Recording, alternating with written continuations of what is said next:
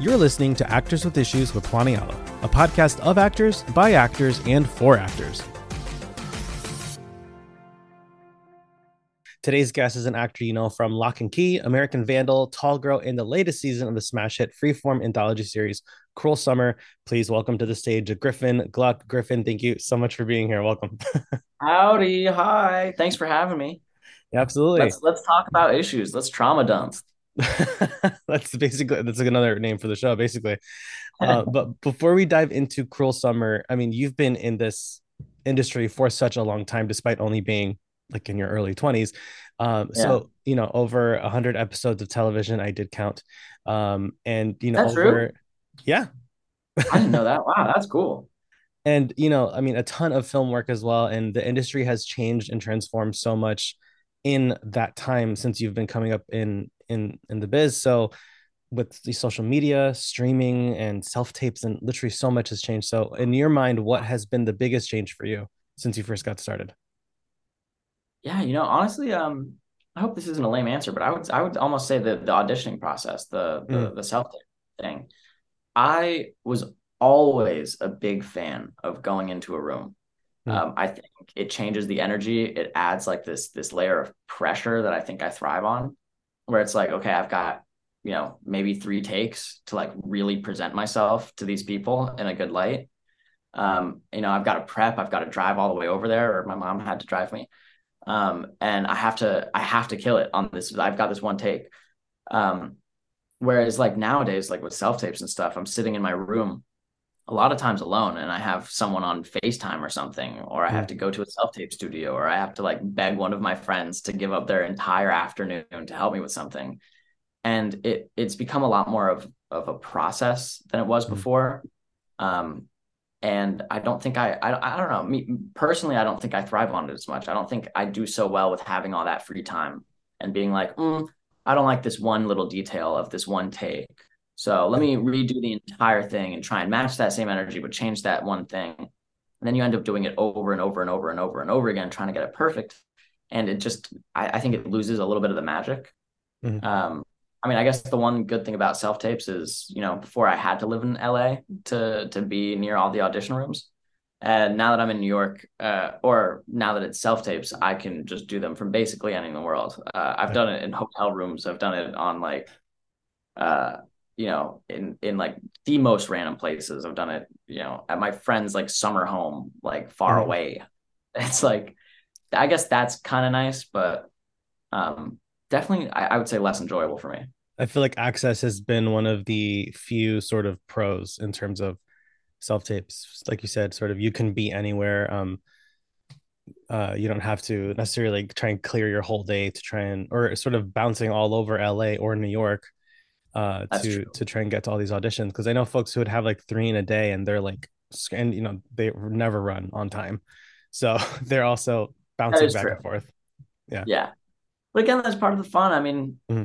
LA, I've noticed like I I very much have a bubble that I exist in nowadays, especially because I have no reason to go all the way to like Glendale or West Hollywood. I live on the west side, so I'm usually only in the west side because that's a far drive. When I had those auditions, yeah, I'd be driving all over town. It was, I mean, I thought it was kind of nice.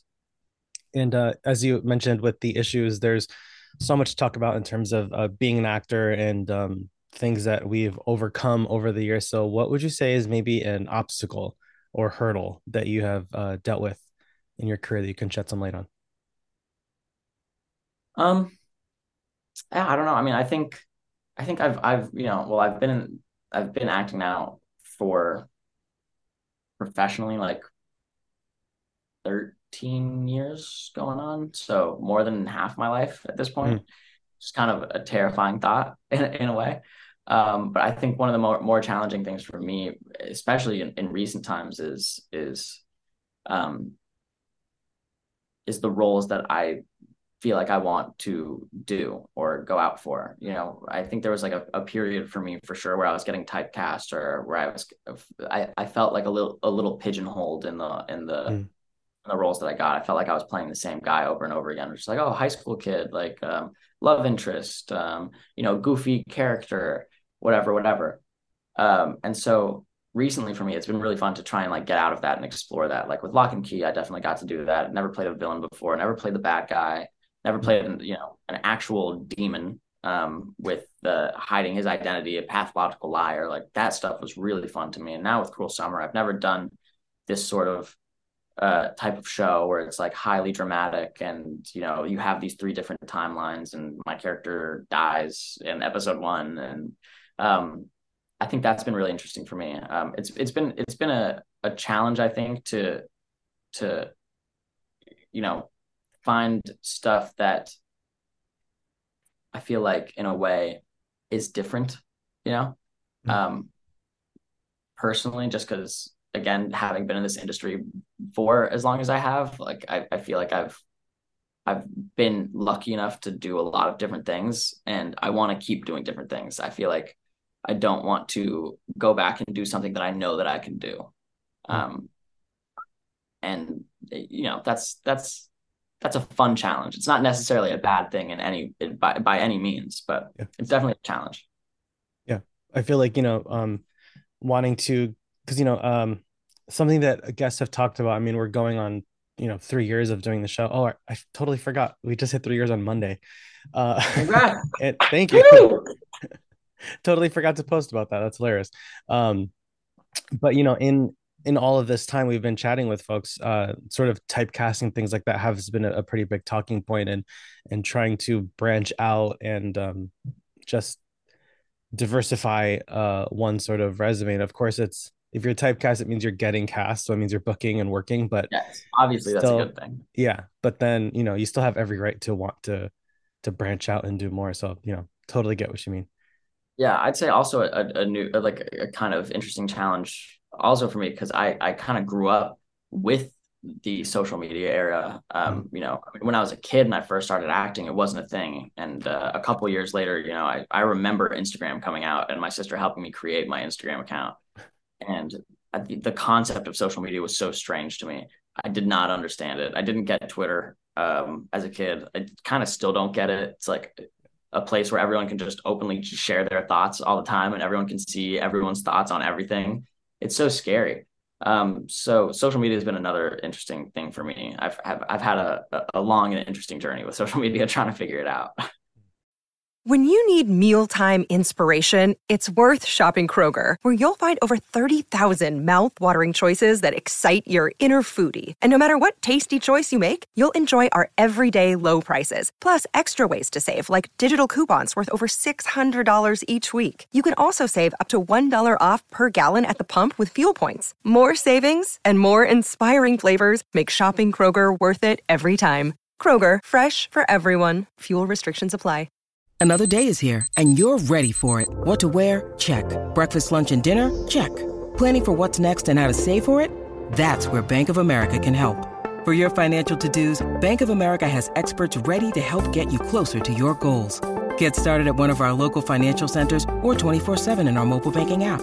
Find a location near you at bankofamerica.com slash talk to us. What would you like the power to do? Mobile banking requires downloading the app and is only available for select devices. Message and data rates may apply. Bank of America and a member FDIC. And um, similarly, something that we, uh, has been asked a lot from some of our listeners is uh, about sort of getting that first agent or manager to get the ball rolling. Because a lot of young actors, especially like fresh out of college or you know an acting conservatory, they feel very stuck because you're not going to be auditioning very much um, if you don't have that rep to like push for you. So, what advice do you have for any young actor who is on that journey of looking for that first rep? This this is what I tell to to a lot of people who ask this question because a, a, lot of people ask me like, oh, you know, my kid's getting into acting. Like, you know, mm-hmm. what would you recommend? Um, and I would say like the first thing, like the main thing, first and foremost, is you have to make sure that you are truly like really in love with it. Mm-hmm. Which I'm not saying other people aren't, but um, you really really have to be in love with it because even nowadays, like a lot of my friends who I consider wildly successful, we all struggle with this. Um, is the constant, constant denial, the constant being turned down, turned away. And it can really, really affect your mentality. It can really, really get to you and, and make you question so many things. So you have to have some really strong skin to to get over that and really just continue to push. Because if you don't continue to push, you're gonna get left behind, and that mentality will break you. Um, mm. That's one thing. But in terms of just you know getting an agent, is um, you know hone hone your craft, work on it, and um, I started off in again. This is when I was nine, so I don't know you know how much this applies to to whoever's listening to this, but uh, I started off in musical theater, strangely, which uh, mm-hmm. I'm so not a musical person nowadays. I can't carry a tone, a tune. See, I can't even say the, the right words. Um, but but yeah, it's all about just you know honing your craft, working on it, always trying to to be better, do better, and present your skills to as many people as possible. So, I mean, it's not that I was trying to do this when I was a kid. I was mostly doing it because I loved you know doing plays and things like that and i loved the community and i loved the the thrill of being on stage. Uh, but what definitely helped me i think was you know doing all those shows at the local playhouse and stuff. Uh, there's a lot of agents that come to those shows and mm-hmm. are scouting talent basically. It's like you know scouts at a baseball game or a soccer game.